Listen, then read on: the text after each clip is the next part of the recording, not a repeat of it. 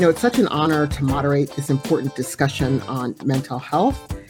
And now I actually have the great honor and privilege, and I don't know what else to say. I'm so excited because I love speaking with young people. And um, this is what this is all about, right? About students and young folks. So I am so excited to have this opportunity to chat with a student. I'm just going to say her name is Laura, only because I really want her to introduce herself. So, Laura? Hi. So, once again, my name is Laura Avila. I am 16 years old. I am a junior here at Southwest High School, located in El Centro, California. So, a little bit about myself. Um, I am a Mexican American first generation student here in the United States. I immigrated here when I was about eight years old. And from then on, um, I started developing an interest in the medical field ever since I was really, really young. And after coming to Southwest High School and learning about HOSA, Future Health Professionals, which is a club that's dedicated into giving students the opportunities in order to go to the medical field and know more about the careers offered, I just decided, okay, this is for me. And I attended the first meeting. I met awesome people. And now I've been able to be a member for three years and a leader for the club itself for two years. Wow. So when you commit to something, you really commit to something. That's awesome. And um, I think you're going to be such an inspiration for other uh, young women, other young um, Latinx women, so um, as well as just students in general. So thank you for sharing about um, your story a little bit today. So, you know, we're going to be talking about mental health services and supports for students in schools. So, from your perspective, what do you think um, is working well in terms of mental health support for students? Well, before I go into that, I would like to explain a little bit of how I got into mental health because you hear HOSA and you just hear medical field, but you don't hear anything men- mental health related. So, how it relates to mental health is that HOSA has a mental health project, and we were one of the pilot schools that led that project. And as of now, um, I helped develop it, and now we have a coalition for student wellness in our campus. So in that, we were able to develop a lot of activities and things in order to get students to know more about mental health and be able to advocate for it. As for how it is important in schools and how it is important to give those services to students, I would say that um, I like to say a lot that mental health is in everything. And that if you want a student to perform well in school, you have to let them know what they can do in order to support themselves before they can pass a test or before they have to go and do that great presentation. So for me, being able to advocate at my school and talk about mental health to other students, it's something that's of high importance because for me, mental health was something that I didn't know about until I came to Southwest and learned about how mental health can be literally in every aspect of your life that is really a great way to put it. Um, a lot of us uh, older advocates, you know, and um, I'm sure I'm hearing it in younger folks too, say, you know, um, there is no health without mental health. And you're really saying that there's kind of no nothing without mental health. Like, how do you go to, how do you do your schoolwork and how do you get on with your family and how do you do all of those things if you do not have good mental health? So it sounds really great that you all had this opportunity to um, uh, build something within your school. So, what do you think lawmakers need to know about the kind of supports that students like you might need? Well, I think what lawmakers need to know is that without the resources, us students can't do anything. I live in the Imperial County, which is a severely underserved area in California. We're right next to the Mexicali border. And it's mostly Latinx people.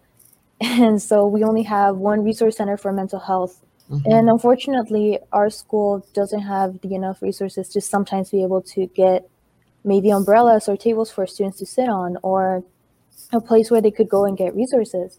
And unfortunately, I don't like to say that money is everything because it isn't. The initiative and the drive from students and their ideas is what brings these things to fruition. However, money can allow us to be able to get those resources that we need. Maybe have um, more resources in underserved areas like mine to have more mental health places in which they can go get help where they can come and help our school to develop those plans so lawmakers really need to see that even in our communities there's a lot of students who want to make change but unfortunately because we don't have those resources we can't really do much. And also allowing students to have those leadership opportunities. If I wasn't given the opportunity to become a HOSA officer, I wouldn't be here. I wouldn't be in my 2nd mm-hmm. year as a leader and being the chairperson for this new mental health organization at my campus. So I think those two things are the most important things that lawmakers need to see as of now. Fantastic, fantastic. I think um, you are a budding uh, legislator. so uh, this is fantastic. And again, you know, out of the mouth of youth, you know, we have to pay attention to what our students and our, what our youth are saying. Um, and I'm hearing you say that loud and clear. Is there anything else that um, you think lawmakers need to know or anything else that you want our audience to know about mental health in schools? Well, I want to say to everybody, not just lawmakers, that mental health and teaching it to students is something that we need to do. It's not something that has to be looked at or learned because you have a mental health issue. We like to put it as mental well being instead of just mental health, and that, like you mentioned, mental health is health. We need to get to a point in which physical health and mental health are treated the same as health, not just when you have depression or when you have anxiety or the stigma of, okay, I have a mental health issue, I'm crazy. No, we need to take that away and understand that everyone has mental health. Not everyone has mental issues, but everyone has mental health, and everyone needs to take care of that mental health. And even if it's just students like us who are stressing about a test, I had three tests today and I was I was stressing out about it. So they can go from that all the way to an adult who's stressing about their job or taking care of their children like I said, mental health has to be taken care of regardless of age, and gender, uh, race, or whatever. It has to be something that's universally taught to students and to people and keep working on that to take away that stigma surrounding it. Okay, I have no words other than si se puede. Thank you very much. Thank you so much, especially because you've come on a day where you had three tests and now you're talking to me. So let's all take a deep breath together and say thank you very much to Laura for sharing her thoughts with us and her leadership and her time. Thank you so much. Words of wisdom. No, thank you. Thank you for the opportunity today. And joining us now is Senator Connie Leyva, who represents the 20th State Senate District. And as the chair of the Senate Education Committee, Senator Leyva is a champion for improving California schools. So we are so honored to have her join us today for this virtual conversation. Thank you for having me. Oh, I'm so glad you're here. Yay. Yay. we get to have this wonderful conversation. I'm so excited. So, I'm going to start off by asking just a simple question. Okay. As the chair of the Senate Education Committee, can you explain a bit about the priorities of the committee and how it positions you and your colleagues to provide leadership and support student behavior health? Absolutely. Well, first of all, thank you for having me. And secondly, let me just say I love and feel so honored that I get to be the chair of Senate Education. There's so much work to be done. And we know that after a year and a half, almost two years of a pandemic, there is so much for us to do for our students regarding mental health. I will tell you that uh, before I was the chair of Senate Education, I sat on the committee, and mental health has been an issue and at the forefront for the last seven years, but it really has taken center stage after the pandemic. We do know that there are opportunity gaps, and part of the way that we can uh, close those gaps is through mental health, social emotional learning, and student re engagement, which will be critical to help our students get back to where they need to be. Some of the things that will help with this issue is extended instructional time, extended school year, summer school, and one on one tutoring tutoring. Areas that we can address this and how we will address this is making sure that our students have health counseling, that they have mental health services, they have access to school meal programs, which is in the budget this year, and programs to address trauma and social emotional learning. Uh, and we also know that many families aren't ready to send their children back yet. I totally understand that. My kids are grown, but if my kids weren't grown, I might be a little worried too. Mm-hmm. So we mm-hmm. have to realize that distance learning will probably be a big part of our future ongoing. Wow. So what aren't you doing? I mean, we're on it. We're trying. Yeah, that's amazing. I mean, to hear like it's it's the whole wraparound for the whole child and family. Yes. that I, oh, wow, that's just, thank you so much. That's amazing. So, when you're talking about all of this stuff, what are some of your legislative and budget priorities regarding student behavioral health? Well, what I would like to say, one of the things, uh, again, why I love being the chair of Senate Education is my colleagues bring lots of great ideas. And as the chair, I get to help figure out how does all of this fit together and make sure that we're giving our schools what they need, the resources they need, and also making sure that our children are getting what they need. And we don't have these one off crazy ideas. Uh, I am a huge fan of school based health centers and, community and the community school strategy. And I'm very excited excited that we have put um, investments in both of those in the budget this year. And I'm also, also interested in exploring ways to set aside a portion of the mental health and substance abuse funds specifically for our youth. And I also think we need to keep thinking about, and this will be for next year, how do we make sure every school, K through 12, high school, eh, well, K through 12, how does every school have a mental health professional at their school? I think it was critical before the pandemic, and it's even more critical now. So we've done a lot of good stuff, but we have a lot of work to do. Wow, that's really such a good start. And I love the idea of a mental health professional at every school. I mean, I'm older than dirt. I'm not really, but I'm kind of oldish, right? And um, you know, thinking back to my school days, what it would have been like to have, you know, somebody there that I could go talk to any time of the day or give a call just to get some support, especially as you say, now during the pandemic, there's so much trauma and stress and pressure. Having somebody right there to go to uh, just makes it so easy and safe. Yes. So yeah, yeah, I hope that having can get done. mental health professional and having a school nurse.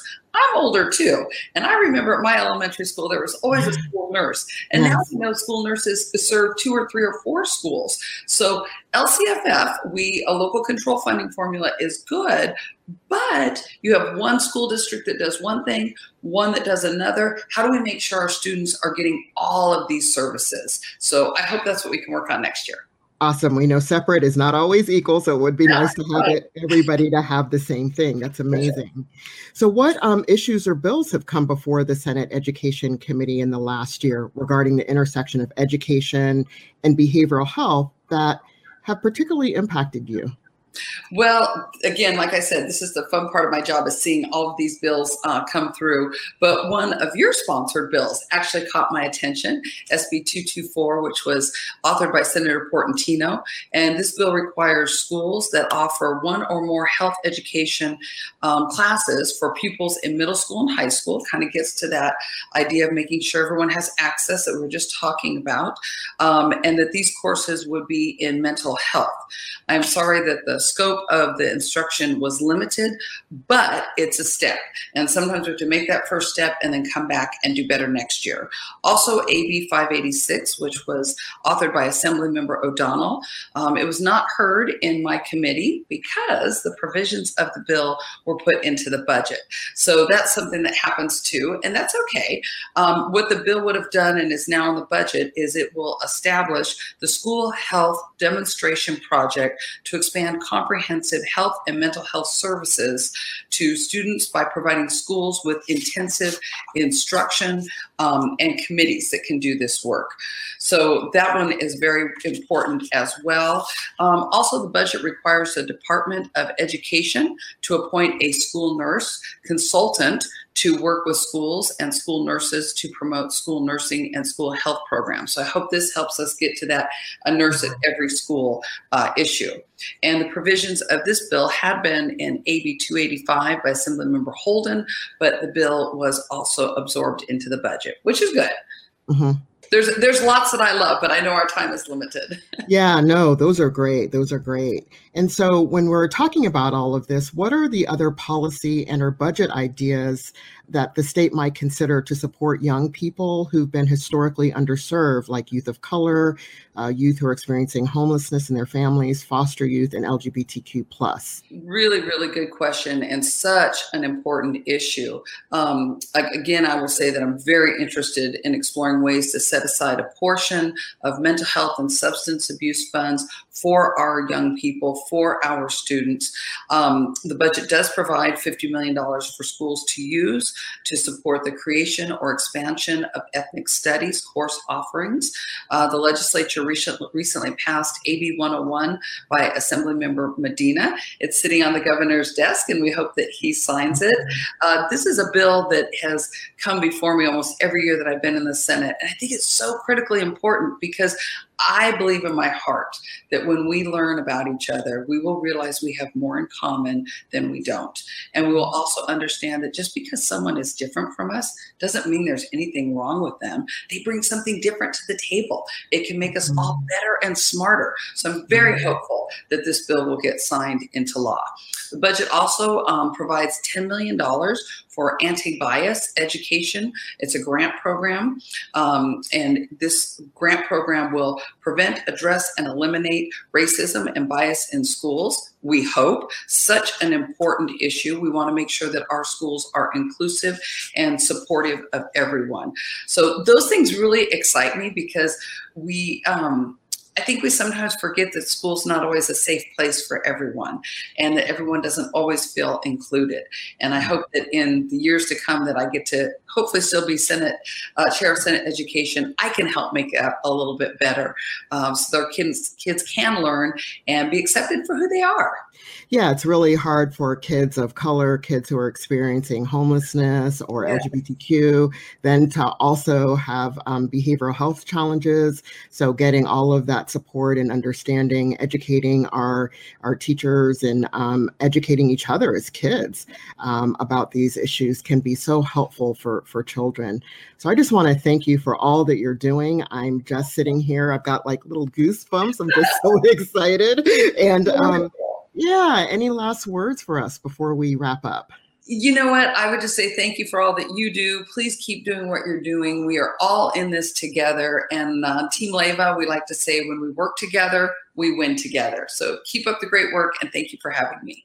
Thank you. We'll do a high five together for Team Leyva. Thank you so much. Thank you. Thank you for joining us. Joining us today is Assemblywoman Quirk Silva, who represents California's 65th Assembly District. Voters first elected her in 2012. She's a staunch advocate for mental health and her constituents and Californians as a whole. So we are so thrilled to have the opportunity to speak with her today. So I'd like to welcome Assemblywoman Quirk Silva.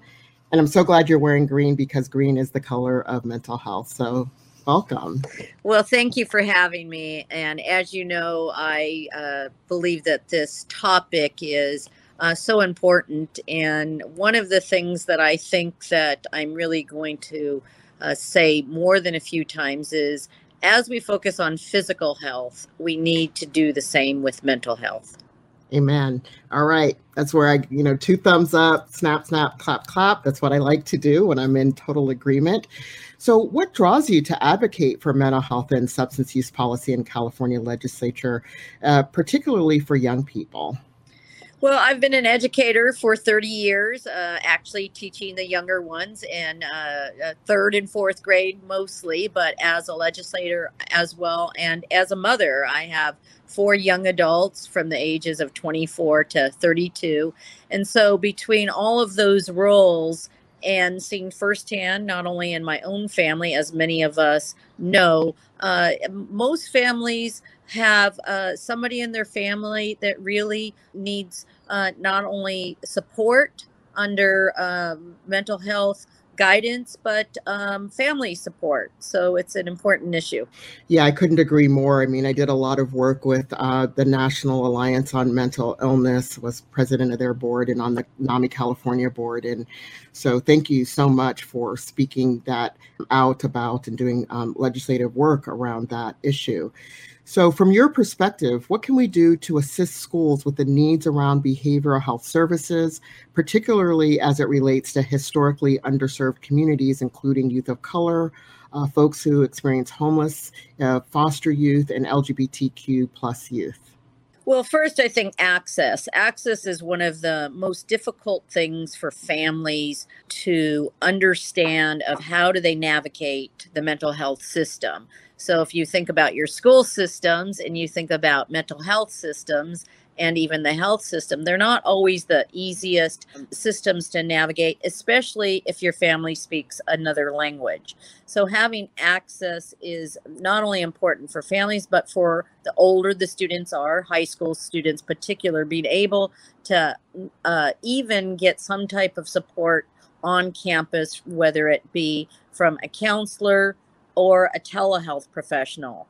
But I will uh, note that some schools have counselors, but they're really focused on academic counseling, not uh, counseling for issues you might be suffering from. So I'm really very much, if there's been any, I guess, if you want to say good news from the pandemic, is that it's showing us that what we're doing now through Zoom, through um, telehealth, uh, that uh, there can be access that uh, students can get right on from the, the campus themselves. Yeah, excellent. And it's such an incredibly important time in a young person's life. That's uh, generally when mental health and substance use conditions will show up, is uh, kind of when they're uh, in school and in high school or a little bit below, and ensuring that our, our family members know what to do and where to access and how to access. So, what kind of legislation um, can you talk to us about your legislation this year and what these bills might mean for student um, behavioral health?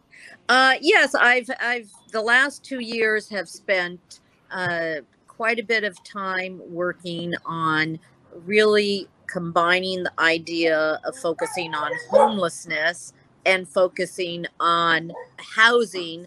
And all too often we hear that, uh, you know, people that are homeless have mental health conditions, which we certainly know can be true. But we also know that um, many times, again, they're not treated. Uh, they can't get appointments. If they can get appointments, they have to. Sometimes they don't have transportation. Uh, sometimes it's going from building to building, from city to city. So, one of the focuses that we've had is making sure that with our mental health system, that they will treat co-occurring conditions. And this means that, uh, for example, oh my gosh, my dogs are going to be really obnoxious right now. They're in uh, agreement with you, so they want to show up with with agreement. It's all good. That's right. so what I'm saying is that, for example, somebody might be suffering from an addiction issue, and if they were to go and get help, they might say, "We're just going to work on the addiction." Mm-hmm. And then somebody might be suffering from a mental health addiction, and they say, "Well, we can just treat the mental health issue. But we know that many people suffer sometimes from three uh, occurring issues, which would be your physical health, your mental health, and an addiction, and they've been sent from one place to another. So, what our legislation did was say that uh, through mental health funds, you can treat co occurring uh, conditions, and it's clarified it for the practitioners out there so we can stop this pushing people from one place to another this is when I say again, snap, snap, clap, clap, yes, spill the tea, yes, all the things that, that we say now around uh, such agreement about those uh, uh, critical um, silos that need to be uh, just taken down to help people and meet them where they are. So thank you very much. And so when it comes to behavioral health, what other policy ideas are you thinking about for the next year and beyond? Well, again, one of the things that I think uh, if a parent um, has a child who wakes up with a fever or a so, sore throat, we think about calling a doctor if if they have access. Again, access. Uh, but if a, a child wakes up with anxiety or feeling isolated or feeling depressed, but a lot of times uh, they're not thinking that they need to access help for their young adult and even sadly sometimes uh, even younger than young adults sometimes even um, from elementary school. So we too often wait and we wait thinking well they'll feel better. So again one of the focuses i want to have is to to reduce this stigma that getting help is somehow shines on the family like you didn't do the right thing. We know that everybody needs help, whether it's to lose weight, whether it's uh, to uh, focus on eating disorders. all of these require people who are experts in the field. And so it's really to start to get parents more educated that they should seek help for their children and young adults, but also to empower young adults, whether they're foster um, children, students, that uh, we want to be there for them as a society because we the worst thing that we have seen in this pandemic is this uh, very large increase in suicides. Yes, yes. So thank you very much. You're you're talking about access, meeting people where they are, breaking down the silos, supporting both the family and the youth, and uh, most importantly, you got to start with focusing on that stigma so that people can reach out and ask for the help when they need it, especially for young children. And as you get older, um, you know, as a young adult or high school student, how do you reach out yourself? That getting help is okay because you're going to get it for anything else. So thank you for all that you're doing and the legislation that you're, uh, you know, uh, working on. Is there are there any last um, comments that you have before we wrap up? Um, I would just tell some of uh, your viewers out there uh, that you know your life really does mean something, and to know uh, that if you don't feel that somebody cares, there really are listening ears out there. There's people uh, that do want to help and uh, that we hope that uh, you'll definitely pick up a phone. I'm really a believer in face to face and to talking. Yes, we have a lot of technology, and that certainly helps, but uh, really understanding that people want to help. Uh, we definitely have to do a better job of getting people trained to work in these fields um, and people of color because we know that that there is uh, we need more people professionals that can really understand families that need more support. Thank you so much. And again, the dogs are in total agreement and are oh my gosh. to support I am you. so sorry about that. This is the life of 2022, 2021, and 2022. So thank you, thank you so much, Assemblywoman um, Quirk Silva, for joining us today. Thank you. Thank you so much. Great to see you. I am so excited to introduce this next panel. And they're joining us today to have an in depth conversation surrounding the student mental health crisis and how these organizations are working towards a brighter future for all students. I'm so pleased to introduce John Goldfinger, who is the CEO of Didi Hirsch Mental Health Services, Josh Leonard, who is the CEO of East Bay Agency for Children, Allison Becwar, who is the president and CEO of Lincoln Families, and Jenna Nunez, who is the program coordinator for the Merced Office of Sierra Vista Child and Family Services. So, thank you all for joining us. I'm really looking forward to um, having this conversation with everyone. So, I am going to start with uh, uh, John from Didi Hirsch. Can you tell us a little bit about um, Didi Hirsch um, Health Services and how your amazing programs support young people?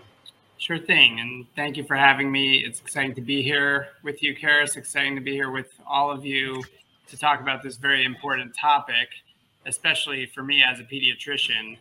You know, I come from this, uh, from the perspective of researching and trying to understand childhood trauma, adverse childhood experiences. And we know we've been living through a time with an enormous uh, burden of trauma in our youth, in our families. And so thrilled to be here to talk about this and talk about what we can do, hopefully all of us can do for young people. So Didi Hirsch serves about 160,000 lives annually with comprehensive or what we call whole person mental health care services and crisis care services in Los Angeles and Orange County, including on our 24 7 suicide prevention crisis lines. And those actually extend throughout all of Southern California. Through our outpatient and residential facilities, it's about 40% of those we serve are youth and young adults, and about 20% of all the young people we serve are through school based services. And in the communities that we serve, it's really important to point out that we have predominantly Latinx and Black clients from families dealing with daily inequities in their healthcare, in their educational system, in their financial insecurity, and a lot of cross cultural issues, immigration challenges, and various traumas that we can talk about. many of these young people we find don't have a role model or a mentor and generally feel hopeless about their future, but especially today. And since I joined Didi Hirsch, actually became the CEO in the middle of the pandemic, we are increasingly focused on what we can do different, perhaps, for young people. The way young people receive services in our systems of yesteryear are just not cutting it for them today. We want to make sure that we're addressing with a trauma informed approach and a really uh, focused approach to go where they are. It's not necessarily our practice, it's wherever they want. We had teens want to produce a movie for their friends about how they feel uh, in the stigma of mental illness and how what they would want them their friends to know. So we built that program, call it Glow Productions. The kids wanted to call it so they could really shine, and that's what we do. We go where and how we're needed because we see so much trauma, so much PTSD, high ACEs burden uh, throughout the pandemic. And another good example, in about August of 2020, the federal government asked us to address the fact that on the crisis lines, the suicide lifeline, about 60,000 young people were texting with no response. And so we started to text back. The first day, 10 year old ingested her mother's whole bottle of antidepressants. We sent EMS and saved her life. A week later, 14 year old had a loaded gun in her hand. We sent support, we got her to put it away and save her life. And this is what we do every day, and we're proud. Wow, thank you so much for sharing and for doing the work that you're doing. And so, for you, um, Josh, can you talk about um, um, EBAC's school based mental health programs? They're really incredible. Can you tell us a little bit about them? Yeah, happily. EBAC is an Alameda County based uh, nonprofit organization. We have a continuum of different programs providing mental health supports and other family support services to vulnerable and marginalized kids and families. As you indicated, uh, school based services is being based at schools is one of our primary strategies. So um, we have different types of programs there. We have mental health supports that we provide within special special education classroom, family resource centers, um, and we have therapists that are stationed at about 44 schools in seven school districts. So, from the vantage point of kids and families, I don't think they necessarily see our staff as EBAC staff. They're just part of the school community. They're embedded there. Uh, and for us, this is a really important engagement strategy, being a part of the school community. Um, you know, John mentioned this, but uh, access is a really important thing, and being in a place where kids and families already are at uh, is very, very important. Uh, we're also um, much better situated to be able to identify early needs and intervene in a way that uh, actually is impactful. Um, so we're we're very very proud of the work that we've done. Um, we have a uh, multicultural staff with multilingual capacity uh, that are uh, adept at being able to, to connect uh, and form trusting relationships with kids and families. Help them work through challenges they're having. Um, I mentioned before we also have family resource centers, so we do have the ability to help families with material needs that also uh, are incredibly impactful. Wow, thank you. Wow, that is hearing that they're therapists right there in the school, that's pretty cool. And they're like not in their white jackets, they're part of the community. So that's even cooler.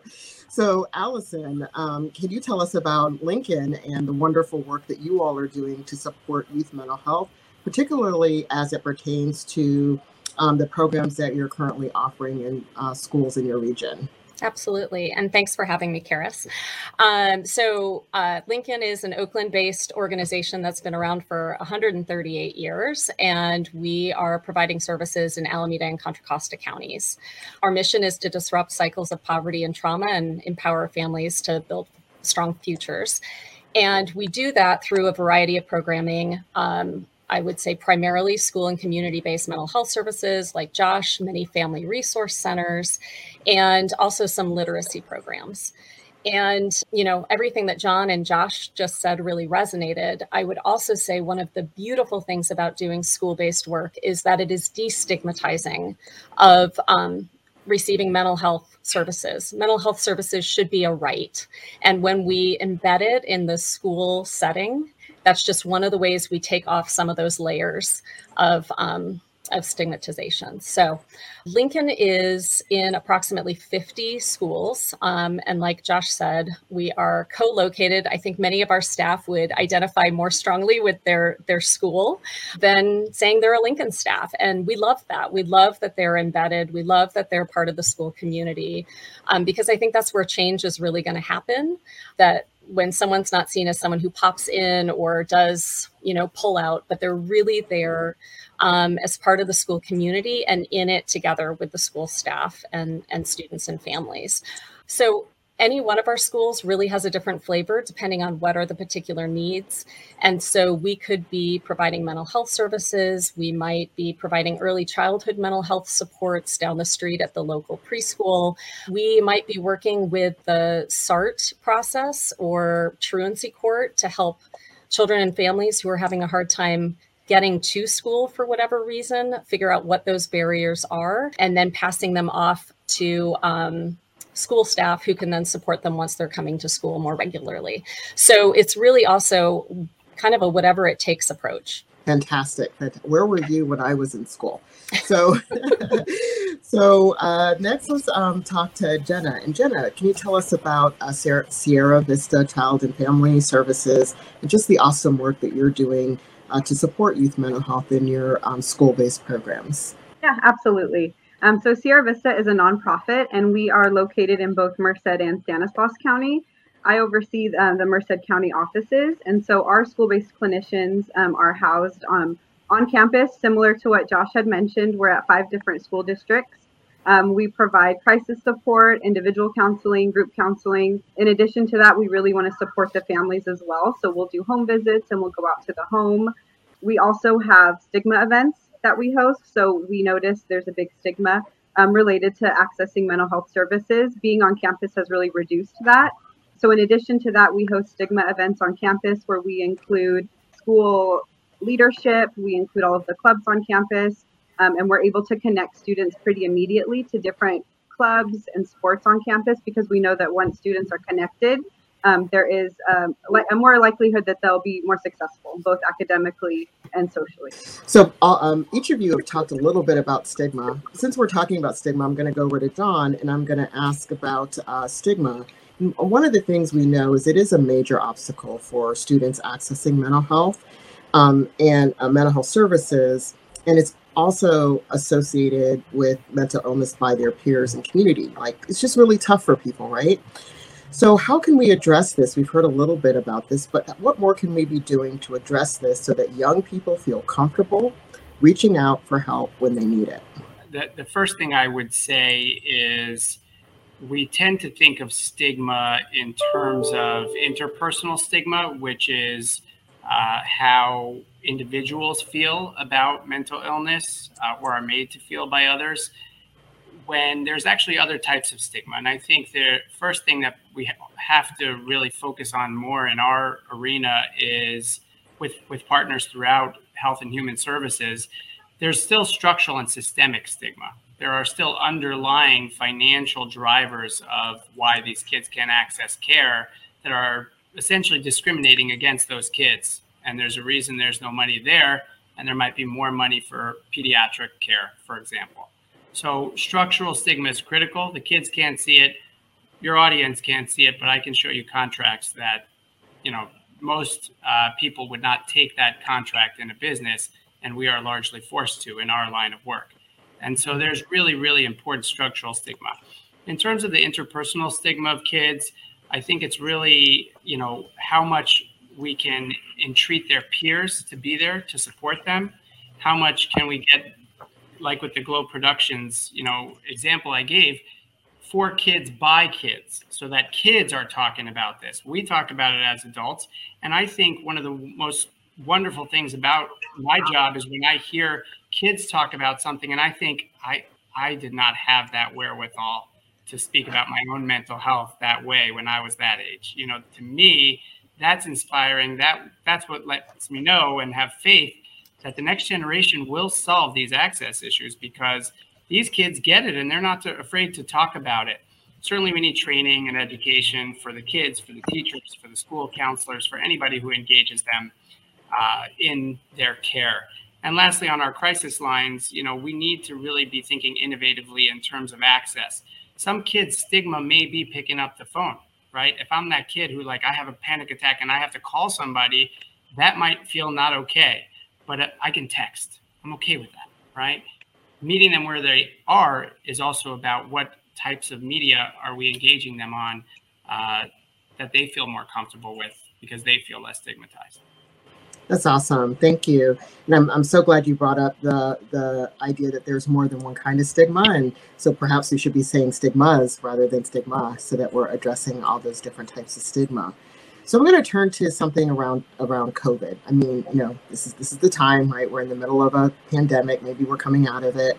So, um, uh, Josh, can you talk a little bit about how COVID 19 and the stress that students have experienced over the last year, a year and a half, and have impacted the demand for your school based mental health services? Yeah, so I think we're seeing that in, in some different ways that continue to emerge. Um, none of them, I think, are particularly surprising. In all of our schools, we have kids that have lost caregivers. And so that is incredibly intense. And there are um, lots of needs around that. I think we're also seeing the impact of a year and a half of social isolate, isolation at our school sites. Um, we are seeing more conflicts than pre-pandemic, more fights, um, and difficulty with kids navigating interpersonal challenge. Uh, again, which makes sense. Um, lots of kids uh, were in their room on Zoom for a long time, and uh, they're not used to this. Um, they're also coming back to an environment uh, in which there continues to be heightened levels of anxiety. People continue to be fearful about COVID. Many schools are struggling with staffing shortages and incredible stress amongst the teachers and administration. And this uh, rubs off on the kids and the entire population. So all of these um, uh, are things that we're seeing showing up with the kids that we're working with, and we're providing them support with that. Uh, I would also say that there was a group of kids that sort of um, fell through the cracks the previous mm-hmm. 18 months when schools were shut down. So uh, all of us are describing that we have programs that are predicated on this idea that we have visibility uh, in schools and as needs surface, they're seen and referrals happen. And unfortunately, uh, many of the kids with the highest level of need dropped out, right? They, they weren't uh, showing up to the, the Zoom school. There wasn't eyes on them. And so they weren't referred for services. And now they, uh, again, are connecting, which is a great thing. But there's a lot there. Yeah. What kind of um, innovative programs in school based mental health have you been doing at EBAC during this last year and a half? Yeah, so it, was certainly uh, interesting, and we spent lots of time developing models that were optimally impactful, uh, and they were predicated upon doing in uh, face-to-face services at schools. And so we quickly had to pivot uh, to telehealth and trying to figure out other strategies for engagement. Uh, and I think in some ways, uh, doing this validated the critical importance of proximity, right? Face to face services. But I think we also saw in certain cases that telehealth can be helpful and impactful. So uh, I think Allison was describing, maybe someone else, uh, in terms of texting. That for some kids, maybe it was John, sorry. Uh, for some kids, that may be a more comfortable way to begin opening up. And so we're integrating that more into our service now one of the great things about school based is that's where kids are at, but sometimes it can be challenging to engage families from the school side. And I think we mm. found with the telehealth tool uh, that we're more able to connect more consistently with families. Uh, and there's also something beautiful, truthfully, about uh, being able to visit families in their homes through telehealth, right? And it's a bit more intimate relationship that can be developed. I think we've also integrated uh, out of necessity, but online video games with younger kids as a way to connect. That, uh, frankly, I don't think my staff would have uh, prior to the pandemic thought uh, uh, to be a meaningful intervention. But uh, in some ways, and for some kids, it has been incredibly impactful, and we're going to continue to figure out how to integrate that into our practice uh, even now that we don't have to. you say games. I have a I have a certification in geek therapeutics, which is like hilarious to people, but it's things like playing Dungeons and Dragons and video games, and how do you do that in a therapeutic way? And I do it as a mm-hmm. peer. I don't. I'm not a therapist. Just mm-hmm. to be clear.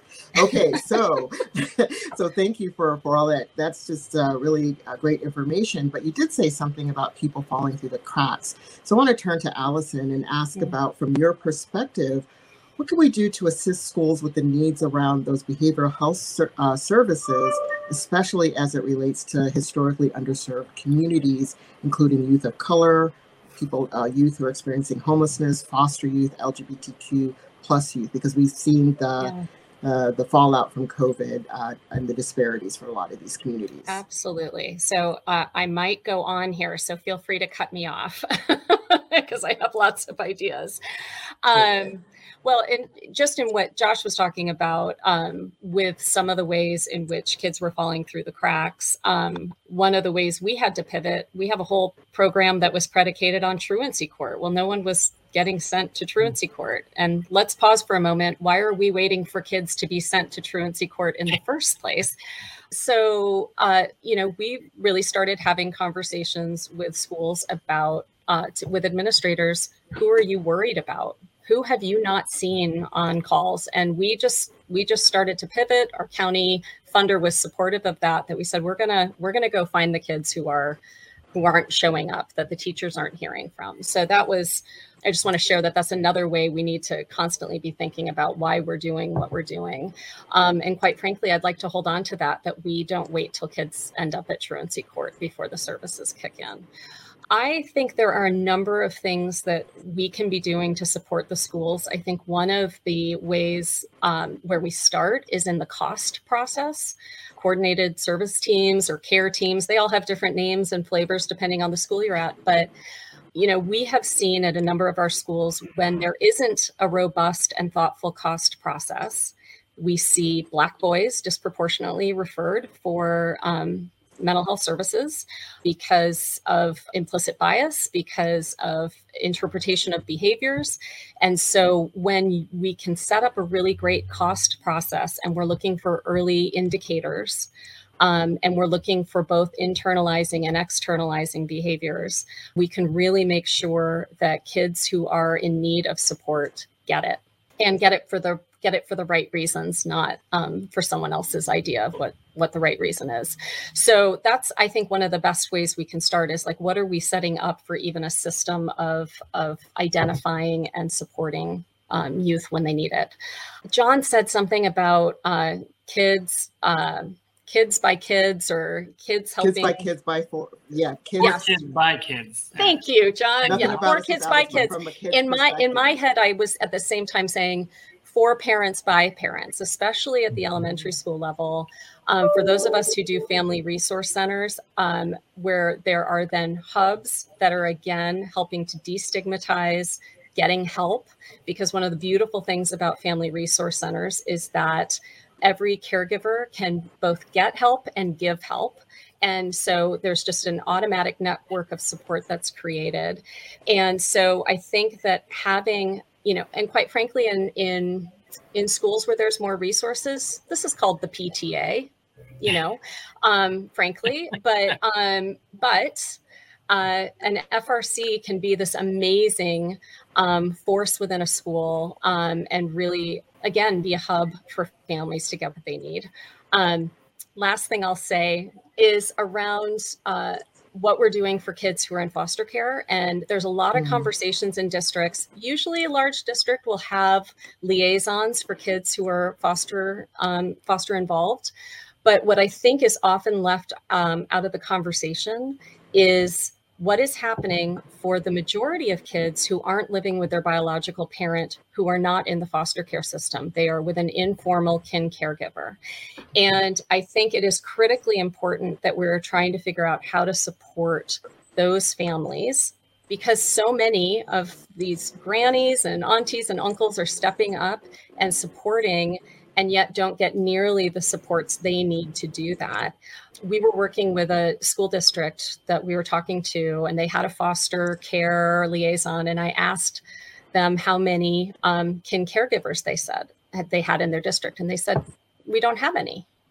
And so we asked them, could you just start asking a few key questions with families when they're coming in the door? Suddenly, there were 300 kin families in the district. And so um, many of whom were completely overwhelmed and did not know how to support uh, their grandchild or niece or nephew. So those are just a few of the ideas, I think, of ways that we can be supporting the schools.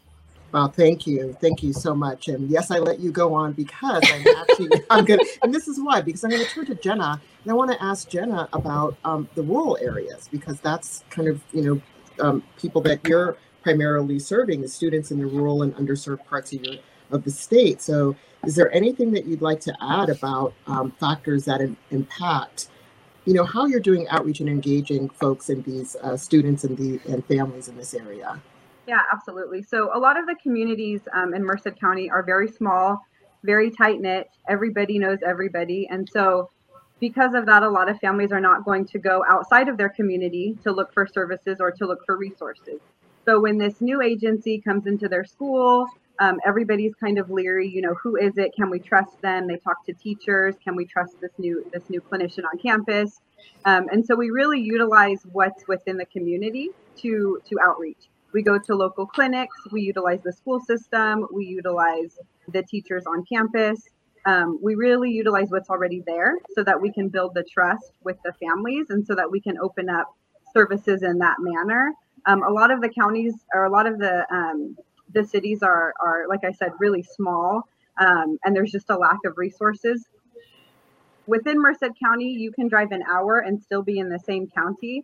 So a lot of families are not even willing to go to another clinic within the same county because it's such a far drive, right? And due to cost and, and working, a lot of these families have two income households. Parents can't take time off work. So we really try to utilize going to them, um, going to where they're at and meeting them where they're at so that we can um, outreach and provide information regarding mental health services and really normalize it, destigmatize it. Um, meet parents in their home, meet parents out at the community. We'll meet parents at Wendy's or Carl's Jr. and just say, "Hey, you just, you know, had a mini therapy had a mini therapy session right here, and it wasn't so bad." Um, so really, you know, just making it as normal as possible so that they feel comfortable accessing the service.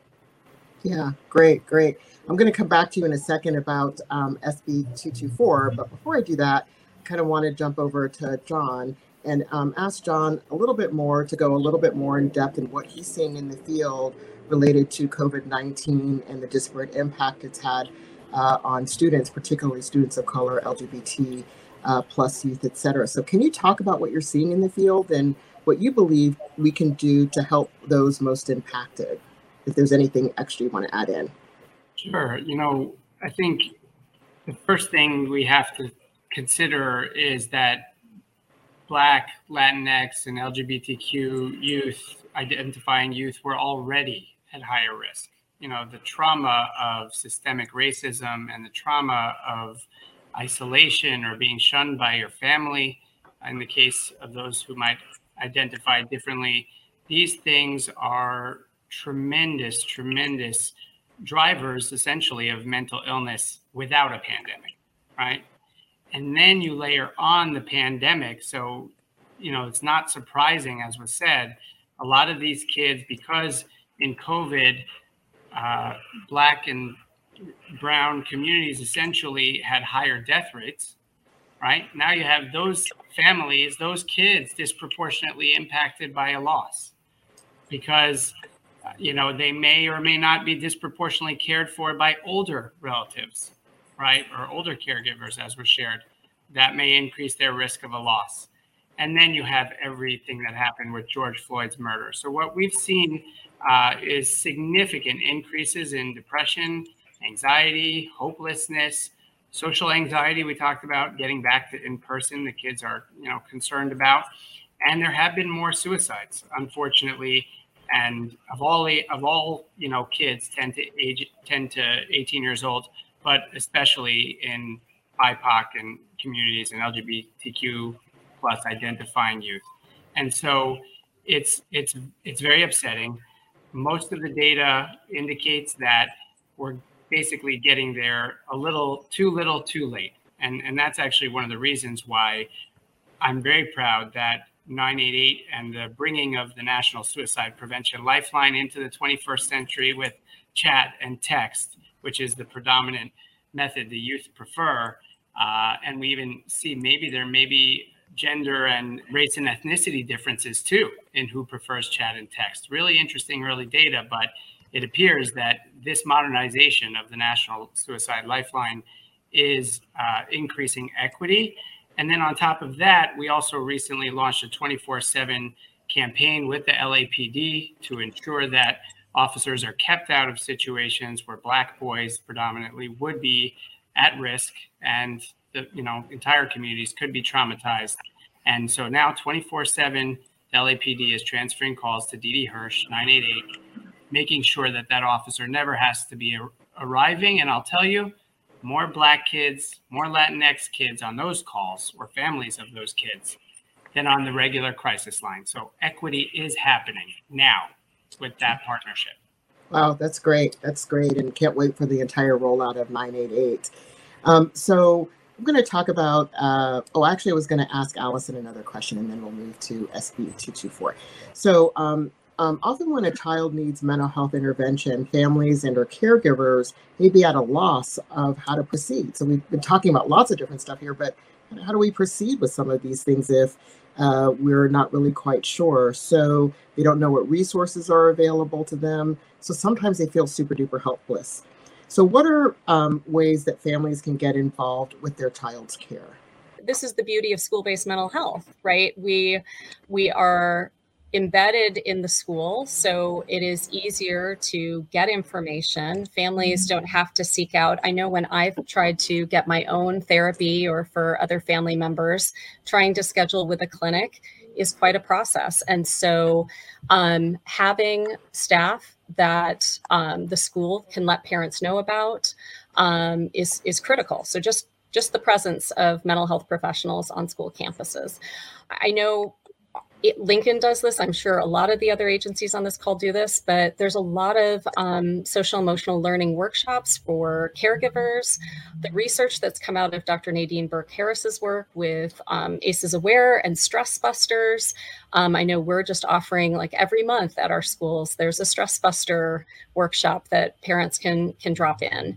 So again, that comes back to the destigmatizing. That comes back to the normalizing of it so I think that, you know, those kind of workshops, we do a lot of like developmental, you know, ages and stages, what's normal, maybe really annoying that your kid's doing, but normal. Um, and what and what is maybe more cause for concern. Certainly, you know, John was talking about suicidal ideation, um, you know, helping helping parents with that. But I also know for for all the school-based mental health providers i know the staff make themselves available for caregivers when they walk in the door to the school um, for a student who's struggling who isn't you know necessarily our our client.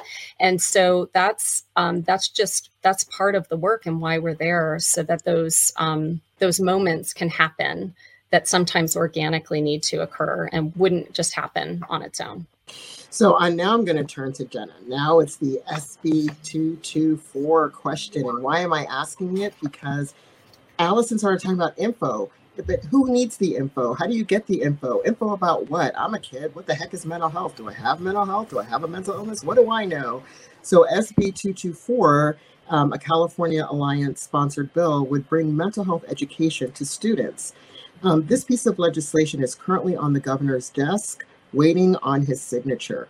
So, what about this bill speaks to you, and why do you believe the governor should sign it? So, I'm very excited about this bill. Um, I think this is going to totally normalize um, having conversations about mental health. It's going to bring education to schools um, at all levels elementary, middle, and high school. Um, it's going to let children know signs and symptoms of mental health. What is mental health? Um, is it okay to be feeling this way? What does anxiety look like? What does depression look like? Um, and I think that's going to trickle down to the parents because this is going to be a more normal topic of conversation in schools, like any other subject. So I think the talk around mental health is going to become a little bit more normal too, just like any other subject. I think a lot of our teachers are having to be counselors in the moment counselors right on on campus in the classroom and a lot of them struggle with that because that's not you know that that wasn't the job that they intended to take right was to also deal with all of these mental health concerns.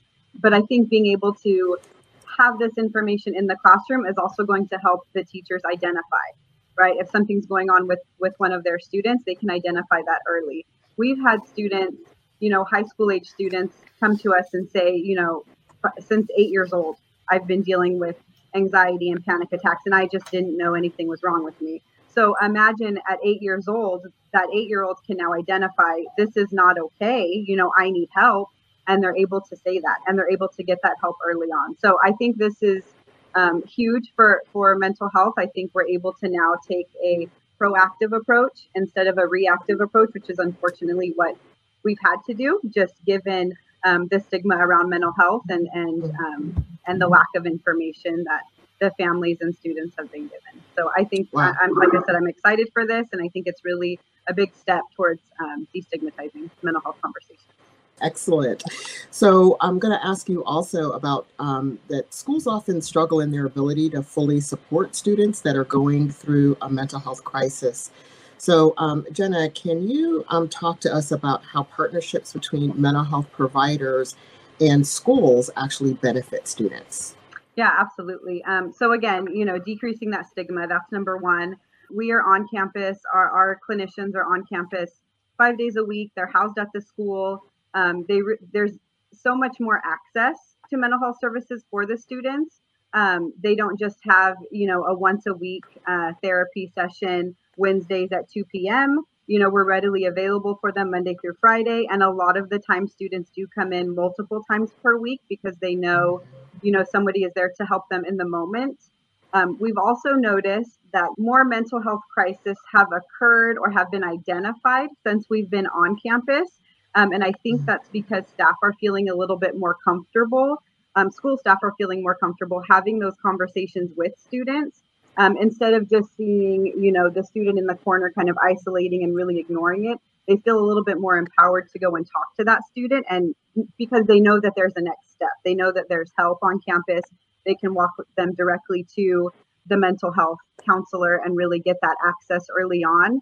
I think parents are also more willing to accept mental health services on campus. Uh, like i said a lot of the families here in merced county are two income households and so both families work they can't afford to take time off um, and so knowing that they don't have to, they don't have to take time off to take their son or daughter to another appointment. Um, it's easily, it's readily available to them on campus. The mental health education and support is there. Uh, I think that's also um, a big factor in, in accessing those services. And I think students are just feeling more comfortable as well. Um, so you're slowly starting to destigmatize um, conversations around mental health. And really, students are able to access the service like it was you know any other service. You know you get sick you go visit a nurse. Um, you're feeling anxious you'll go see your counselor. You need to switch your math class you'll go see your academic counselor. So it's just another part of a service that that the school provides. Oh fantastic. So here we are. We're going to be wrapping it up soon but before we do that i would like to give uh, everybody a chance to have that one last thing that they would like to say that maybe they didn't get in and i will start with john I have to say, wh- why do you always start with me? I don't know if that's. I will not start my with one John. last thing. I'm, I'm just. I will start um, with someone else. you know, I, I, the one last thing that I would say is, thank God kids are resilient, and I think it, as a pediatrician, we know that the patient is often largely the parent, not the child, and as we think about youth and we continue to see the Newsom administration invest monumental amounts of money in youth mental health, and we're including, I included that ACEs Aware of which I'm an advisor to this Office of the Surgeon General and and all the youth mental health initiatives rolling out. It's really going to be important to wrap around services around the family and and and really understand that you know it's not just one thing. It's not just education. It's not just services. It's not just erasing stigma. It's not just this. It's everything under the lens that mental health is health. This is as important as the kids' asthma, their obesity. And so those investments and all the work that we do should continue. And we should partner with the rest of healthcare rather than have ours kind of seem like a fringe service. what we do is just as important to these kids' lives. We know that. Hopefully, these investments and all the great work you're hearing about today will show the rest of healthcare, Medi-Cal, commercial plans, and everyone we're as worthy of your investment as anyone treating any physical illness. Thank you. Um, so I will jump to Jenna. Uh, so I am just really excited to hear this conversation um, and everybody be on a similar page um, with the importance of mental health, especially in schools, bringing it to where the families are at. Uh, like it was said earlier, it really needs to be a systems approach. We need to look at it as a as a system as a whole, not just you know for the individual child, not just for the individual uh, parent or caregiver, but really that whole system. And so once we look at that whole system, provide support to the whole system, the family system, the community system, school systems, then I think that's when we're going to see a big impact um, and a big change. And I think we're getting there. I think conversations are are starting. I think people are really starting to see the impact that mental health has, you know, both negative and positive, untreated, undiagnosed, and then also what happens when when we are able to see those signs early on and really take on um, those services at an earlier age. Um, so I, am excited. I'm excited to see what the future holds. Um, I really think everybody is uh, on the same page. Great. And Josh? Before I came to EBAC uh, about eight years ago, I worked for 20 years uh, primarily with older adolescents in the foster care system and the probation system. Uh, and uh, that work remains dear to my heart. Just work, and I know the people who are doing it can make meaningful difference in the lives of the individual youth that they're supporting there. And in that experience, I also came to recognize how many of those youth were receiving services for the first time when they were 16, 17 years old. Uh, and so, for many of the reasons everyone is describing in this conversation, I've become an evangelist for uh, school-based early intervention. I just believe so strongly that that early recognition of need and uh, the provision of accessible quality service can make such a difference in the trajectory for kids and families where they don't end up in systems that uh, regardless of how righteous or how good the curriculum they just don't have great outcomes um, so i am incredibly heartened by the increasing uh, recognition of schools as a site where we can uh, station mental health services in the conversations and investment in things like community schools. We haven't talked a lot about funding. For us, the overwhelming majority of our work is funded by Medi-Cal, uh, which uh, again has allowed us to serve thousands of kids uh, each year. Uh, but there are limitations. So, for one, not all kids on campus have Medi-Cal. And so you have a bifurcated system between uh, commercial insurance uh, that doesn't lead or it leads to disjointed uh, services on campus. And Medi-Cal is specifically reimbursed for uh, direct provision of service to a child. And that's very important. But there also is work that we could be doing more in terms of school climate, school culture, really working with staff, teachers who are with kids a lot more than we are and with a lot more kids that I think could make profound difference. So I'm, I'm incredibly excited uh, to continue to have those conversations and innovate and evolve uh, to be even more impactful. Great, great. And Jenna, final thoughts. Not me. Oh. I went. I already. I spoke, but I can give you more thoughts. I definitely have more ideas. I, am losing track of whoever, whoever. I, who, who hasn't said anything? It's Allison. Would Allison. you like me to say Allison. something? No, you're not allowed to say anything, Alex. Well, I was going to say after what everyone else just said, um, yeah. I, I I don't think I'm going to say anything that differently, but I'm just I'm feeling incredibly hopeful. I've been doing school-based mental health work for over 20 years, and I'm no longer having to convince administrators about trauma. And uh, and and they are coming to us and saying I saw this kid, I'm worried about them, I want to do things differently. How do we incorporate, you know, meditation into our morning rituals? And how do we make sure we're no no child is being um, missed? And you know there's just a way in which the conversations have shifted and there is now i feel like a, a will around this that people really get the impact. Um, so I, I am heartened by that. I think some of the things Josh was talking about, we have some real limitations in what we could be doing, and we need to be thinking more holistically about how do we do tier one school climate and culture supports? How do we integrate tier two that you know someone doesn't have to be struggling so badly before they can get what they need um, so i feel like all the right ingredients are there and we just have to continue to really push for what is truly a right mental health is a right Wow, thank you. Mental health is a right for kids by kids, for parents by parents. You know, mental health is health. Uh, you all have dropped what I call mad wisdom, meaning you have dropped some amazing nuggets and told us more of what maybe needs to be done for continued conversation and innovation. So, thank you so much for joining us today. And with that, I will say it is a wrap. Wellness Recovery Action Plan, or it's a wrap. We finished the uh, panel conversation today. Thank you so much. Thank you, Karis. Thank you. Thank you very much.